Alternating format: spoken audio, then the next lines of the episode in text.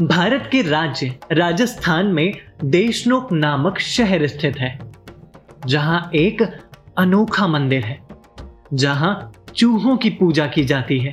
है ना? सचमुच का अनोखा मंदिर? बहुत पुरानी कहानी है कि करनी नामक एक लड़की की शादी देपा नाम के लड़के से हुई। लेकिन शादी के कुछ सालों बाद ही करनी ने वैराग्य ले लिया। और देपा को अपनी छोटी बहन से शादी की सलाह दी। देपा मान गया और उसके चार बच्चे हुए। इनमें से सबसे छोटा बेटा, जिसका नाम लखन था, एक दिन कुएँ में गिर गया। करनी उसके जीवन दान के लिए यम के पास गई। मगर यम ने ये कहते हुए जीवन दान देने से मना कर दिया कि लखन का जन्म चूहे के रूप में हो चुका है। उसे वापस लखन नहीं बनाया जा सकता। साथ ही उन्होंने आशीर्वाद दिया कि अब से करनी के परिवार का हर सदस्य एक चूहे के रूप में पुनर्जन्म केश नोत के मंदिर में लेगा।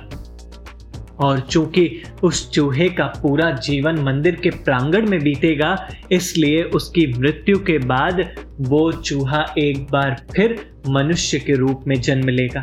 तब से करनी को देवी का स्वरूप और चूहों को पूजनीय माना गया। अब इस मंदिर में करीबन बीस हज़ार चूहे रहते हैं, जिनके लिए प्रसाद चढ़ाया जाता है। मान्यता यह भी है कि यदि आपने चूहों द्वारा चखा प्रसाद ग्रहण कर लिया तो आपकी मन्नत पूरी होती है। बहुत से लोगों के लिए यह अंधविश्वास से ज़्यादा कुछ नहीं। मगर वहीं यहाँ के निवासियों और जिन पर कृपा हुई है, उनकी आस्था भी अटूट है। अब दूर से बैठे बैठे और बिना गए हम इसे अंधविश्वास कह सकते हैं। मगर इसमें कोई दो राय नहीं है। अगर ये मंदिर है और चूहों की पूजा हो रही है तो आस्था भी है। तो बात वहीं आकर फिर रुक जाती है कि आस्था हो या अंधविश्वास। बात व्यक्तिगत सोच की है है ना? यदि आपको हमारी यह कहानियाँ पसंद आई हो तो डाउनलोड करना ना भूलें ओम टीवी ऐप, जो कि आईओएस और प्ले स्टोर पर भी उपलब्ध है। सनातन संस्कृति की कहानियों का एकमात्र प्लेटफॉर्म, जहाँ ज्ञान भी है और गर्व भी।